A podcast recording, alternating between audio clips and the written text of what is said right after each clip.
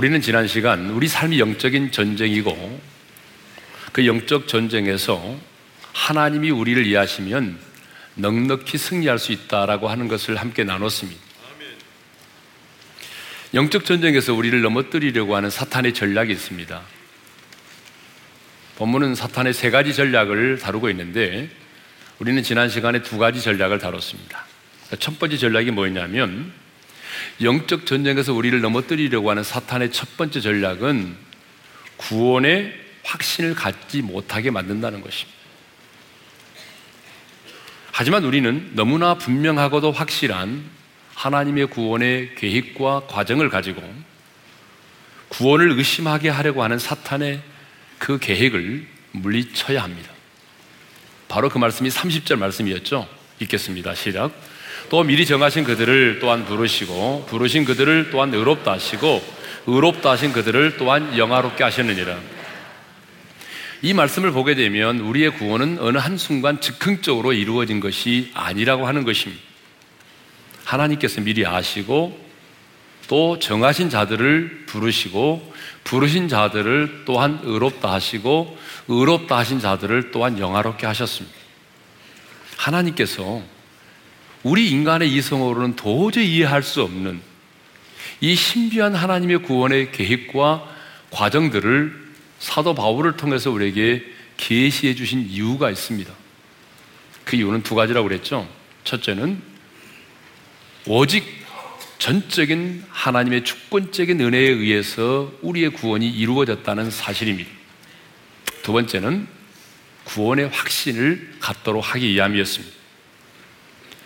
만일 우리가 구원의 확신을 하나님의 말씀과 은혜가 아닌 내 자신의 행위에서 찾으려고 한다면 여러분 그 사람은 죽었다 깨어나도 구원의 확신을 가질 수 없습니다.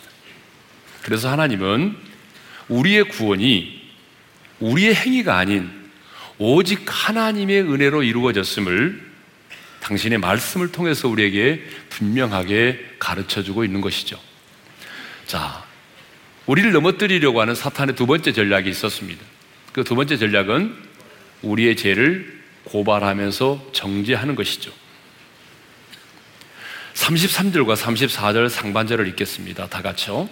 누가 능히 하나님께서 택하신 자들을 고발하리요. 의롭다 하신 이는 하나님이시니 누가 정죄하리요.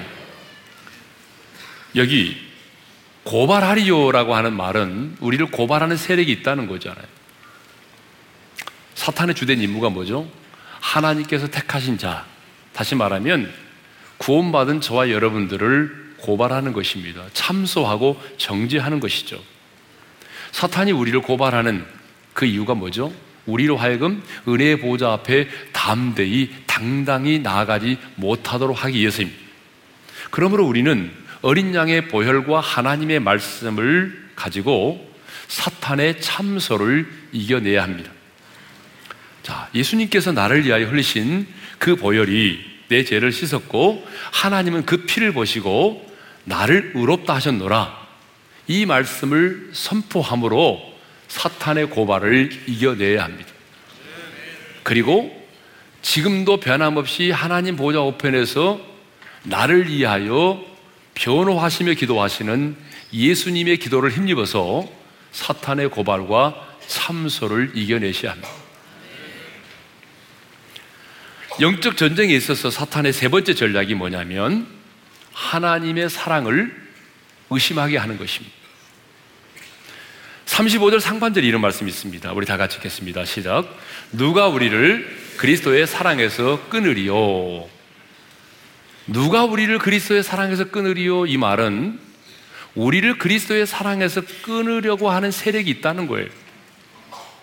그런데 사도 바울은 어떤 것들이 우리를 그리스도의 사랑에서 끊으리요라고 말씀하지 않고 누가 우리를 그리스도의 사랑에서 끊으리요라고 말씀하고 있다는 것입니다.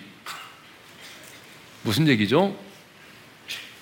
우리를 하나님의 사랑에서 끊으려, 끊어 놓으려고 하는 그 어떤 것들의 배후에 악한 영, 어둠의 영이 있다는 거예요.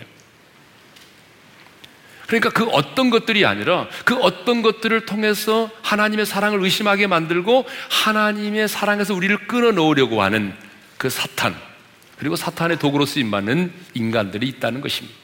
그래서 바울은 어떤 것들이라는 표현을 쓰지 않고 누가 우리를 그리스도의 사랑에서 끊으리오라고 했습니다. 그렇습니다.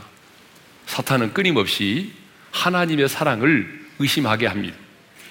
그래서 하나님의 사랑에서 우리를 끊어 놓으려고 하는 거죠. 사탄이 우리에게 여러 가지 고난과 고통을 가져다 주는 목적이 뭐예요? 고통과 고난 그 자체가 아닙니다. 여러분, 고통과 고난 그 자체가 아니라 그 고통과 고난을 통해서 하나님의 사랑을 의심하게 하는 거예요. 그리고 마침내 하나님의 사랑에서 우리를 끊어 놓으려고 하는 것입니다. 그래서 많은 사람들이 너무 힘들고 어려운 일을 만나면 가장 먼저 하나님의 사랑을 의심합니다. 여러분 그러죠? 아, 정말 하나님이 나를 사랑하는 걸까? 하나님이 정말 나를 사랑하신다면 어떻게 이런 일이 내게 일어날 수 있지? 라는 생각을 갖게 되는 것이죠. 우리를 넘어뜨리려는 사탄의 전략은 이렇게 하나님의 사랑을 의심하게 만들고 그 하나님의 사랑에서 우리를 끊어 놓으려고 하는 것입니다. 그러면 사탄 마귀가 우리를 그리스도의 사랑에서 끊어 놓으려고 하기 위하여, 끊어 놓기 위하여 사용하는 도구들이 있습니다. 사도 바울은 오늘 본문에서 사탄 마귀가 하나님의 사랑을 의심하게 만들고 하나님의 사랑에서 우리를 끊어 놓으려고 사용하는 무려 17가지나 되는 도구들을 소개하고 있습니다. 몇 가지라고요? 17가지 도구들. 네. 35절을 보게 되면 먼저 사탄의 7가지 도구들이 나오는데요. 우리 먼저 35절을 읽겠습니다. 시작. 누가 우리를 그리스도의 사랑에서 끊으리요? 환난이나 곤고나 박해나 기근이나 적신이나 위험이나 칼이랴. 그러니까 첫 번째로 등장하는 사탄의 도구가 환난입니다. 환난. 이 환난이 뭐냐면 밖으로부터 오는 각종 고난이나 박해를 말합니다. 그러니까 원문의 뜻을 보게 되면 로마 시대에 곡식을 타작할 때 사용하던 그런 타작기를 가리킨다고 그래요. 그러니까 우리나라로 말하면 일종의 도리깨 아세요? 이 도리깨. 이 젊은 사람들은 도리깨가 뭔지 모를 거예요. 아마 연세 드신 분들은 아마 도리깨가 뭔지를 알 거예요. 바로 저 화면에 나오는 게 도리깨인데요. 저 도리깨를 가지고 어때요? 곡식을 이렇게 예, 놔두고 도리깨로 치게 되면 어때요? 콩을 치면 어때요? 콩이 튀어나오고 깨다발을 치게 되면 깨가 쏟아지는 거죠. 그런 것처럼 환난은 마치 신자들을 땅에 눕혀놓고 도리깨로 내리치듯이 호되게 하는 거예요. 이 밖으로부터 주어지는 고난, 이거를 이제 우리가 환난이라고 말하죠. 두 번째는 권고입니다. 이 권고는 뭐냐면 좁은 장소라는 그런 뜻을 가지고 있어요. 여러분, 좁디 좁은 장소에 들어가게 되면 여유가 없잖아요? 그러니까 이것은 밖으로부터 주어지는 고통이 아니라 우리 내면에서 일어나는 정신적인 고통을 말하는 거예요. 사실 고통 중에 밖으로부터 주어지는 고통보다 정신적인 고통이 더 견디기 힘든 거예요. 예를 들면, 우리가 예수를 믿는다는 그 이유 때문에 어떤 모임이나 단체에서 왕따를 당하고 배제를 당할 때가 있어요. 너 예수쟁이지? 빠져. 그럴 때 정신적인 고통을 당하잖아요. 또 정말 어떤 분은 실제로 있었던 일이잖아요. 예. 예수 믿는 내가 우리 집에 들어와서 이렇게 뭐가 잘 안 돼. 아니, 잘 되는 일이 있을 때는 조용히 있다가 어떤 일이 잘 안 되면 예수 믿는 며느리 우리 집에 들어와서 일이 잘 안 된다고 말해요. 너 때문이야. 네가 예수 믿어서 종교가 달라서 우리 집에 이런 일이 벌어지고 있어. 늘 들으라고 말하죠. 그런 말을 들을 때마다 예수 믿는 하나님의 사람은 엄청난 정신적인 고통을 당하는 것입니다. 세 번째는 박해라고 하는 게 있어요. 이 환난과 비슷한 건데 이것은 좀 다르다요. 그리스도를 믿기 때문에 복음의 적대 세력들에 의해서 노골적으로 박해를 당하는 것. 뭐 예를 들면 사도 바울이 가는 곳곳마다 감옥에 갇히고 또 사람들에게 40에 하나 감한매를 다섯 번이나 맞고 이런 것들이죠. 자, 네 번째는 기근입니다. 기근은 뭐냐? 양식이 없어 굶주림을 당하는 것. 그 다음에 적시는요, 옷이 없어서 헐벗은 상태를 말하는 거예요. 이렇게 말하면, 아니, 목사님, 지금 이 시대에 굶주리고, 예? 옷이 없어서 헐벗은 사람이 누가 있습니까? 라고 말하는 사람들이 있어요. 그런데 여러분 전 곳곳에는 지금도 예수 믿는다는 이유 때문에 여러분 집에서 쫓겨나고 여러분 명예살인을 당하는 사람들이 있어요. 무슬림권에서 특별히 예수 믿으면요 어떻게 되죠? 집에서 쫓겨나죠. 직장을 가질 수가 없어요. 또 우리 성도님들 가운데도 실제로 그런 분들이 있습니다. 예, 예. 예수 안 믿는 시어머니가 예수 믿는다는 이유 때문에 네가 내 아들을 택하든지 이혼을 택하든지 둘 중에 하나를 하라는 거예요. 네가 믿는 예수를 믿지 않겠다라고 말하면 내가 계속 우리 집에 살게 하겠지만 네가 계속 예수를 믿겠다고 말하면 네 아들과 이혼하고 집에서 떠나라는 거예요. 여러분 당장 아이들 데리고 시어머니 집에서 나오게 되면 머무를 것도 없고 먹고 살 것도 없어요. 막막해요. 여러분 이런 분들이 많이 있습니다. 자, 여섯 번째는 위험이죠. 위험이 뭐예요? 생명의 위험을 당하는 거예요. 칼은 뭐죠? 처형당하여 순교당하는 거예요. 성경을 보게 되면 사도 바울을 정말 미워하고 죽이려고 하는 사람들이 있었어요. 그래서 그들은요, 내가 바울을 잡아 죽이기 전까지는 먹지도 않고 마시지도 않고 자지 않겠다라고 동맹을 맺은 사람이 무려 40명이나 됐습니다. 여러분, 지금도 예수 믿는다는 이유 때문에 감옥에 갇히고 수용소에 끌려가고 여러분 예수 믿는다는 이유 때문에 순교를 당하는 사람이 얼마나 많습니까? 오픈도어 성교에 의하면 지구촌에 오늘 또 예수를 믿는다는 이유 때문에 생명의 위협을 받고 있는 우리 개신교 크리찬이 1억 명이나 된다. 1억 명. 얼마나 많은지 모릅니다. 38절을 보게 되면 우리를 그리스도의 사랑에서 끊어놓으려고 하는 또 다른 사탄의 도구들이 언급되고 있습니다. 다 같이 읽겠습니다. 시작. 내가 확신하노니 사망이나 생명이나 천사들이나 권세자들이나 현재일이나 장래일이나 능력이나 여기 사망은 죽음에 대한 공포, 죽음에 따르는 모든 고통을 말합니다. 생명은요. 살아있는 동안 이 세상에서의 삶을 말하는데 그러니까 이 세상을 살아, 살려고 하기 때문에 어쩔 수 없이 내가 경험해야 되는 빈부기천, 그 다음에 자존심의 상처. 살아가면서 내가 어쩔 수 없이 경험해야 되는 것들이죠. 열 번째는 천사들이잖아요. 천사들은, 여기서 말하는 천사는 좋은 천사가 아니라 악한 천사들을 말합니다. 열한 번째는 권세자들이잖아요. 권세자들은 세상의 권력을 뜻하는데 로마의 황제와 같이 악한 영의 지배를 받으면서 그 권력을 가지고 기독교인들을 핍박하는 자들을 말합니다. 그러니까 사탄이 언제나 그 땅의 통치자들, 권력 있는 지도자들을 다스립니다. 그래서 성경은 지도자들을 위해서 늘 기도하라고 말하죠. 능력은 열두 번째가 능력이죠. 능력은 영적으로 뭐 신비한 것을 보여주면서 어떤 그 사람을 해유하려고 하는 사탄의 능력을 말합니다. 열세 번째는 현재 일입니다. 현재 일은 내가 이 땅을 살아가면서 지금 내가 겪고 있는 그 어떤 사건, 그 어떤 일들을 말하죠. 장래 일은요, 아직 주어지지 않았지만 내 인생 가운데 다가올 어떤 사건과 어떤 일들이죠. 39절을 보게 되면 우리를 그리스도의 사랑에서 끊어 놓으려고 하는 또 다른 사탄의 도구들이 언급되고 있습니다. 39절 상반절을 읽겠습니다. 시작. 높음이나 깊음이나 다른 어떤 피조물이라도 여러분 이 높음이 뭐냐 그러면 부와 영광과 출세를 말합니다. 여러분 가난, 핍박 이거보다 더 무서운 게 뭐냐면 이 부와 영광과 출세예요.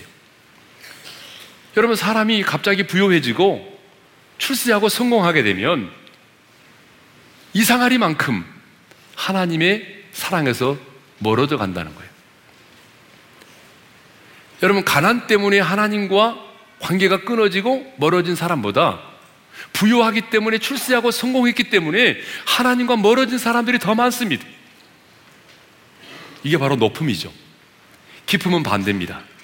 침체된 환경으로 인한 가난, 멸시천대, 낮아진 지위, 바로 이런 것들이 기쁨입니다. 마지막 17번째가 다른 어떤 피조물입니다. 다른 어떤 피조물이 뭐겠습니까? 예를 들면은 해와 달과 별. 예전에는 태양을 숭배하고 달을 숭배하고 별을 많이 숭배하잖아요. 여러분 지금도 어떤 나라에 가보게 되면 어떤 짐승, 뭐 용을 숭배한다든지 아니면은 소를 숭배한다든지 그래서 소에 대해서 함부로 하게 되면 어때요? 어려움을 당하게 되잖아요. 그리고 그 당시에는 점성술을 가지고 또 사람들을 유혹하는 거죠. 사탄은 이렇게 너무나 다양한 방법으로 하나님의 사랑을 의심하게 만들고 하나님의 사랑에서 우리를 끊어 놓으려고 하는 것입니다. 이렇게 하나님의 사랑에서 우리를 끊어 놓으려고 하는 사탄의 여러 도구들을 언급한 사도 바울은 38절에서 정말 놀라운 말을 합니다. 뭐라고 말하냐면 내가 확신하노니라고 말합니다. 한번 따라서 합시다. 내가 확신하노니. 사도 바울은 놀랍게도 이런 사탄의 여러 도구들을 언급한 다음에 내가 확신한다라고 말합니다. 여러분, 인간은 연약합니다. 영적으로, 자연적으로, 육체적으로, 정신적으로 이런 어려운 일을 만나게 되면요.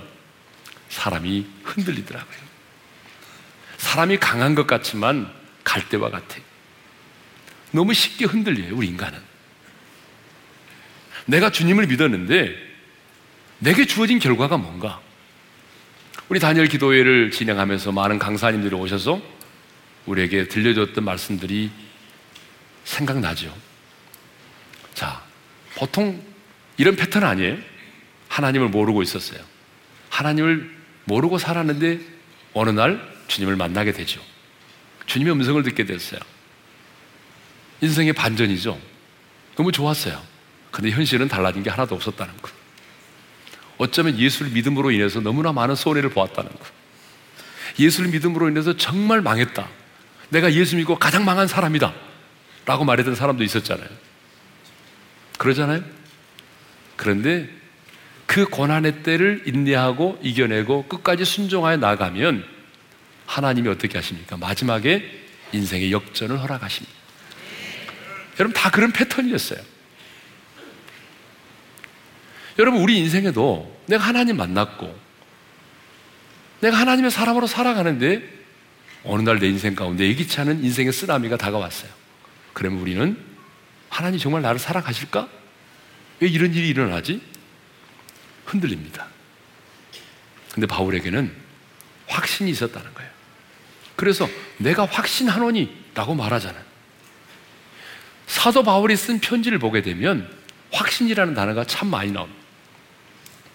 그만큼 사도 바울은 확신 가운데 신앙생활을 했다는 거죠. 우리 신앙생활에 있어서 확신만큼 중요한 게 없습니다. 왜냐하면 확신이 없으면 기도도 할 수가 없어요. 여러분, 기도는 연불이 아니잖아요. 기도는 주문이 아니잖아요. 기도는 하나님의 자녀가 아빠에게 나와서 어때요? 당당히 기도하는 거잖아요. 하나님이 내 기도를 들으시고 응답하신다는 확신이 있어야 기도하는 거 아니에요? 전도도 마찬가지예요. 확신이 없으면 전도를 못 합니다. 복음만이 능력이라는 확신.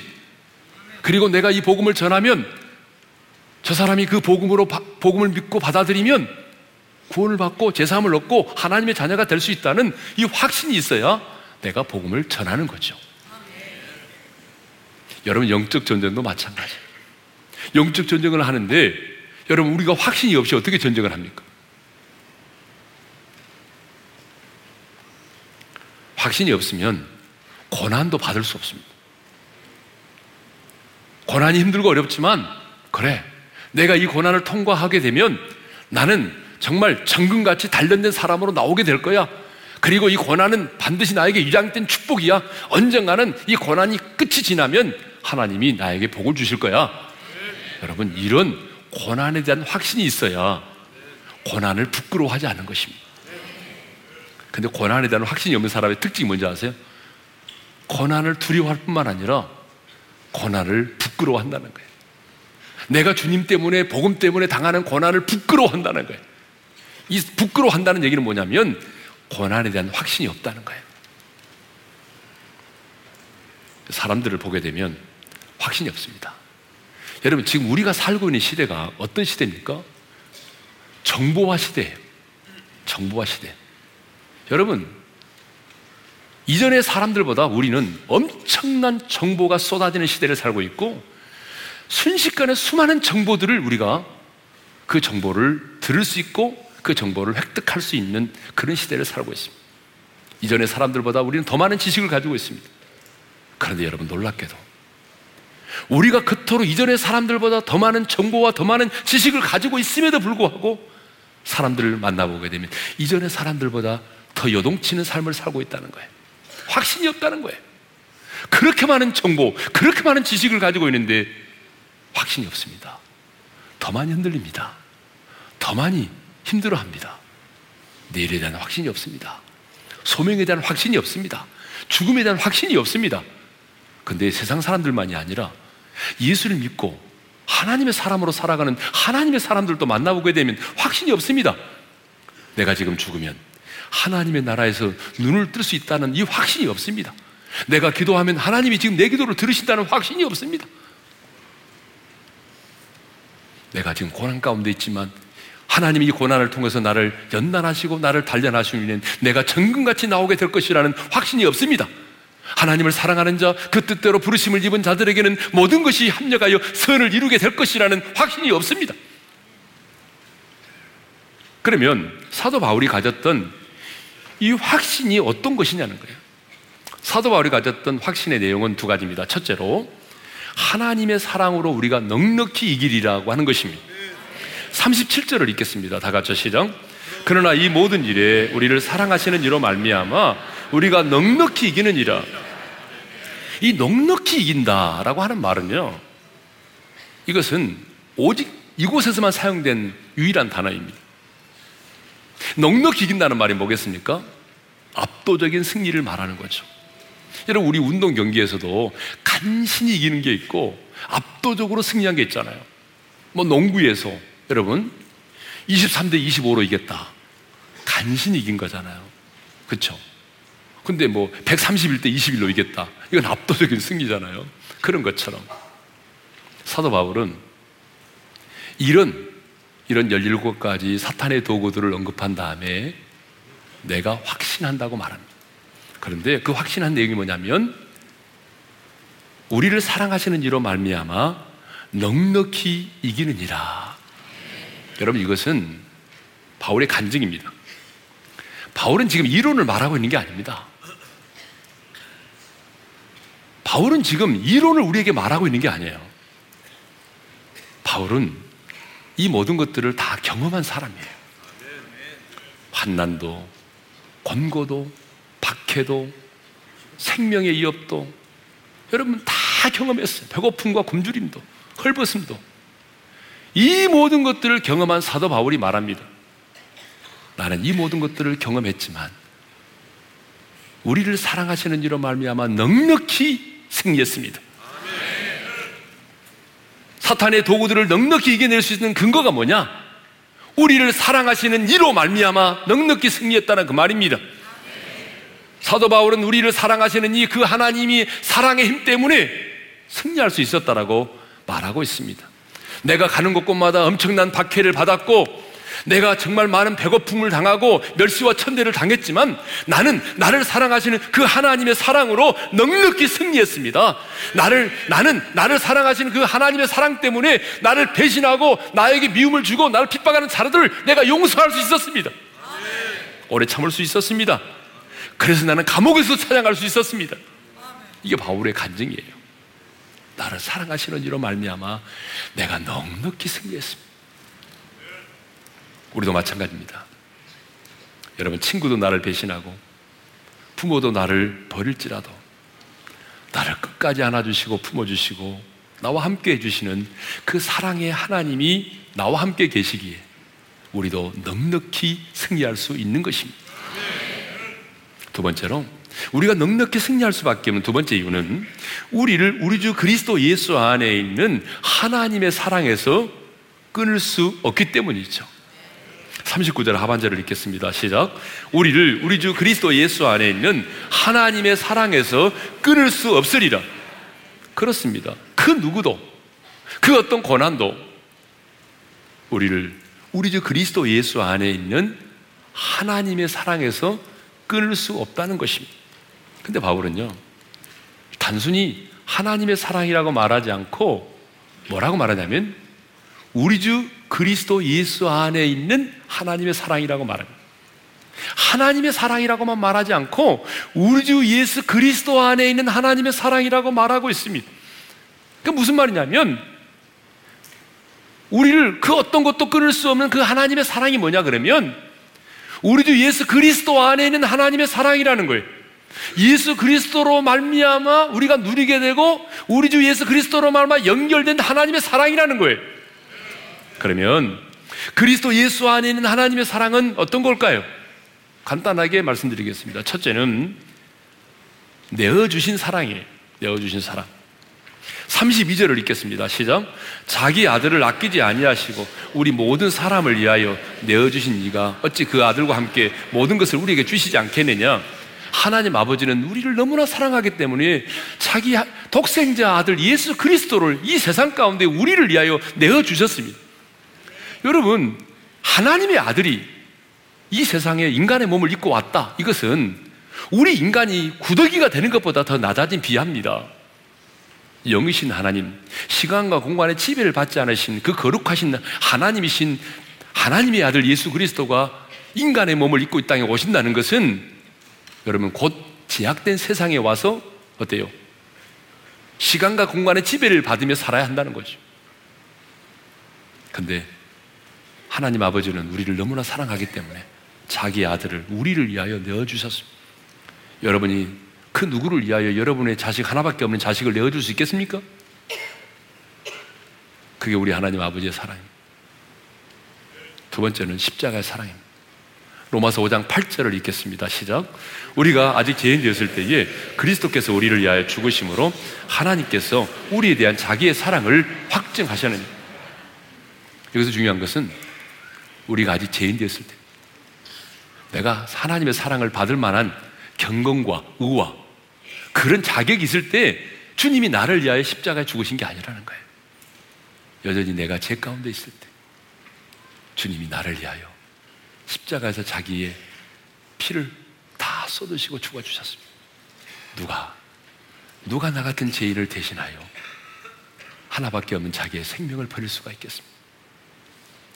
주님은 우리를 위하여 자기의 생명을 버리셨습니다. 그렇게 우리를 사랑하셨습니다. 세 번째로, 간구하시는 사랑입니다. 34절 하반절을 읽습니다. 시작. 그리스도 예수시니 그는 하나님 우편에 계신 자요. 우리를 위하여 간구하시는 자십니다. 우리 예수님은 우리를 사랑하십니다. 근데 그 사랑은 끝까지 사랑하십니다. 그래서 십자가에서 자신의 몸을 화목제물로 드려서 한 방울의 피도 남김없이 쏟으심으로 우리를 위하여 죽어주심으로도 사랑했지만 부활 승천하신 다음에는 하나님 보좌 우편에서 우리를 위하여 중보 기도를 드리심으로 여전히 우리를 사랑하십니다. 그러니까 여러분, 지금도 주님은 우리를 사랑하시기 때문에 우리를 위해서 기도하시는 거예요. 여러분, 사랑하지 않는 사람을 위해서 어떻게 기도하겠습니까? 이 간구하시는 주님의 사랑. 자, 그리스도 예수 안에 있는 하나님의 사랑은 어떤 사랑입니까? 독생자를 내어주신 사랑입니다. 십자가에서 자기의 생명을 버리신 십자가의 사랑입니다. 지금도 우리를 끝까지 사랑하시기에 하나님 보좌 편에서 우리를 위하여 간구하시며 기도하시는 사랑입니다. 여러분, 이 사랑이 있기 때문에 이 하나님의 사랑을 아는 자, 그리스도 예수 안에 있는 이 하나님의 사랑을 아는 자는 실패하지 않습니다. 그리스도 예수 안에 있는 이 하나님의 사랑을 아는 자는 아무리 큰 고난을 만나고 아무리 가난이 힘들고 질병이 고통스러워도 좌절하지 않습니다. 이 하나님의 사랑을 아는 자는 비겁하게 인생을 살지 않습니다. 이 하나님의 사랑을 아는 자는 불의와 타협하지 않습니다. 이 하나님의 사랑을 아는 자는 죽음 앞에 겁을 내지 않습니다.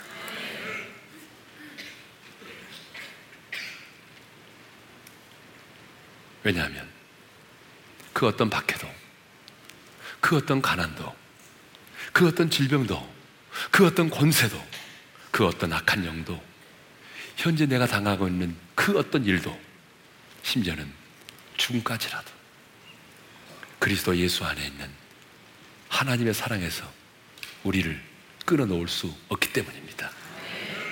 우리의 인생 가운데, 아니, 이 세상에, 이 하늘과 땅에, 그리스도 예수 안에 있는 하나님의 사랑에서 저와 여러분을 끌어놓을 수 있는 것은 아무것도 없습니다. 사랑은 죽음보다 강합니다. 왜 어머니가 집안에 불이 났을 때 모든 사람이 만류해도 여러분 왜 그 불 속으로 뛰어들어갑니까? 그 불 가운데 내 사랑하는 아들이 있기 때문이죠. 인간도 자기가 낳은 아들을 버리지 아니할진데 어찌 사랑의 하나님께서 자기 아들을 이 세상에 내어 주기까지 사랑하시고 십자가에 달려 죽기까지 우리를 사랑하시고 지금도 변함없이 우리를 위해 강구하실 정도로 사랑하시는 그 사랑의 하나님이 어찌 우리를 잊으시겠습니까? 어떻게 그 사랑의 하나님이 저와 여러분을 포기하시겠습니까? 여러분이 여러분의 인생을 포기해도 하나님은 여러분의 인생을 포기하지 않습니다. 사탄은 오늘도 하늘과 땅의 모든 권세를 동원하고 사탄은 오늘도 내가 알고 있는 나에게 영향력을 미칠 수 있는 내 주변에 있는 모든 사람을 동원하고 나에게 고통과 괴로움을 안겨줄 수 있는 이 땅의 모든 환경을 동원해서 하나님의 사랑에서 저와 여러분을 끊어 놓으려고 합니다. 그러나 우리는 이 모든 일에 우리를 사랑하시는 이로 말미암아 넉넉히 간신히가 아닙니다. 빠듯이가 아닙니다. 넉넉히 승리하게 될 것입니다. 그 어떤 사람도, 그 어떤 권력도, 그 어떤 고통도, 그 어떤 가난도, 그 어떤 질병도, 그 어떤 괴로움도, 내가 지금 당하고 있는 이 세상의 어떤 현재 일도, 아니, 창차 내 인생 가운데 닥쳐올 그 어떤 사건도, 심지어는 내 인생의 마지막 죽음까지라도, 그리스도 예수 안에 있는 하나님의 사랑에서 우리를 끊을 수 없습니다. 왜냐하면, 왜냐하면, 지금 내가 당하는 이 고난보다, 내가 지금 겪고 있는 이 괴로움보다, 내가 지금 실제로 겪고 있는 이 가난보다, 내가 지금 고통스러워하고 있는, 지금 내가 경험하고 있는 이 질병보다, 인간의 배신과 아픔보다, 나를 향한 하나님의 사랑이 더 크기 때문입니다. 여러분 기억하십시오. 여러분이 당하는 인생의 고난과 아픔, 가난, 질병, 배신. 당사자인 내게는 그것이 가장 커 보이지만, 그러나 분명히 아십시오. 여러분이 겪고 있는 그 어떤 것보다 하나님의 사랑이 더 큽니다. 그러기에 하나님의 사랑에서 여러분을 끌어놓을 수가 없습니다. 그러므로 우리는 담대히 외쳐야 됩니다. 나는 나를 사랑하시는 하나님으로 말미암아 넉넉히 승리하리라. 이 세상에 하나님의 사랑에서 나를 끌어놓을 수 있는 것은 아무것도 없노라. 여러분 이것이 저와 여러분이 가져야 될 확신인 것입니다. 이 하나님의 사랑을 확신하면서 우리 하나님 아버지의 사랑 끊을 수 없는 그 주님의 사랑을 노래할 텐데 앉아서 부르기는 너무 죄송한 것 같습니다. 우리 다 같이 다리가 아프신 분만 앉아 계시고 다 같이 일어나서 이 사랑을 노래합시다. 아버지 사랑 내가 노래해 아버지 은혜 내가 노래해 사랑 변함없으시 거짓 없으시 성실하신 그 사랑. 산안 갈 때 꺾지 않으시는 꺼져가는 등불 끄지 않는 그사 없으시 거짓 없으신 성실하신 그 사랑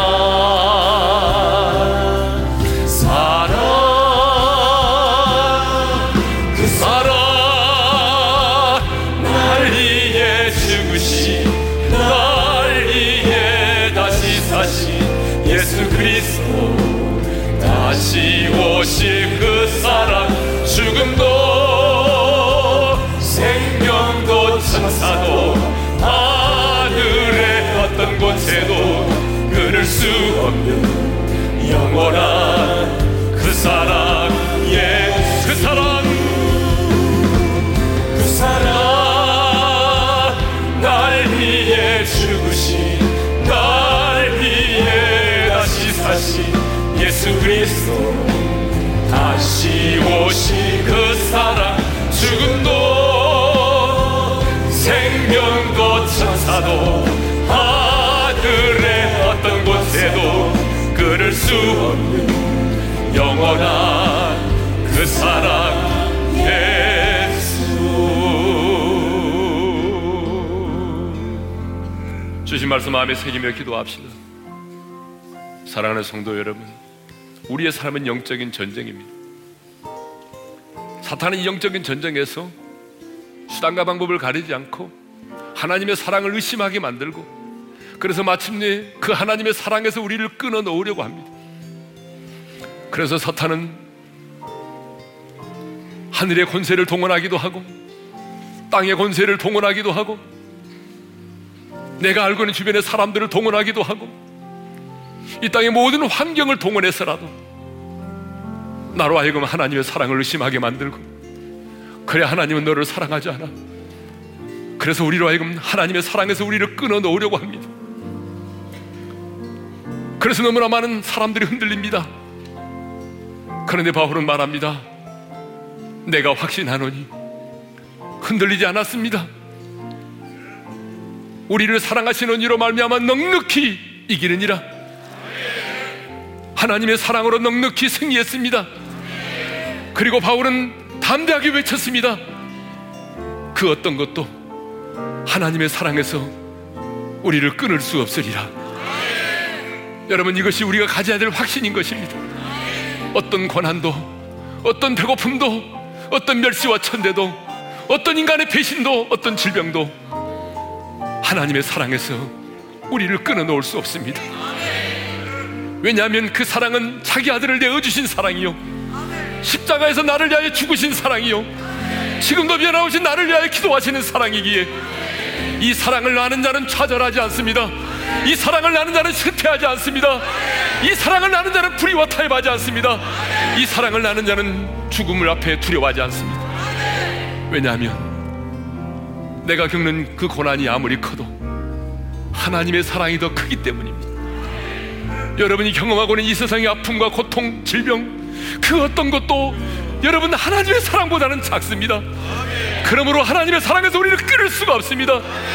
주여 오늘 이 시간에 기도할 텐데 하나님 하나님의 사랑을 온전히 깨닫게 하셔서 그리스도 예수 안에는 그 하나님의 사랑으로 넉넉히 승리하며 사랑의 확신을 가지고 살아가게 도와주옵소서.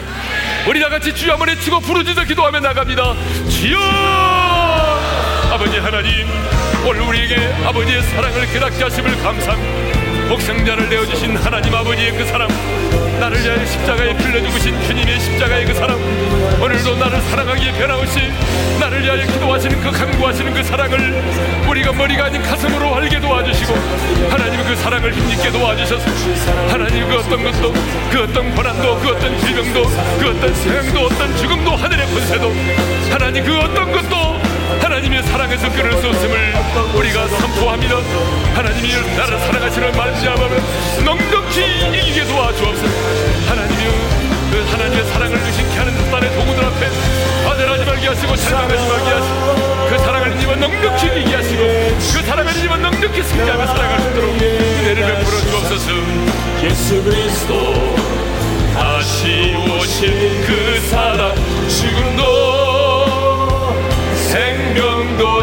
천사도 하늘의 어떤 권세도 그럴 수 없는 영원한 그 사랑 예수. 아버지 하나님 머리가 아닌 가슴으로 하나님의 사랑을 알게 도와주십시오. 독생자를 내어주신 아버지의 그 사랑 나를 위하여 십자가에 피 흘려 죽으신 십자가의 그 사랑 나를 사랑하기 위해 지금도 변함없이 하나님 보좌 우편에서 간구하시는 그 주님의 사랑 그 사랑을 깨닫게 해주십시오. 그래서 그 사랑의 능력으로 일어서게 도와주십시오. 그 사랑의 힘으로 사탄의 참소를 이겨내게 하시고 사탄의 도구들을 끊어버리게 도와주시고 이전보다도 주님을 사랑하는 자들이 되게 도와주옵소서. 이제는 우리 주 예수 그리스도의 은혜와 하나님 아버지 영원한 그 사랑하심과 성령님의 감동 감화 교통하심이 하나님의 사랑을 의심하게 하고 하나님의 사랑에서 끊어 하나님의 사랑을 끊어 놓으려고 하는 사탄의 모든 도구들을 이겨내고 하나님의 사랑으로 넉넉히 승리하며 살기를 원하는 모든 지체들 위해 이제로부터 영원토록 함께 하시기를 축원하옵나이다. 아멘.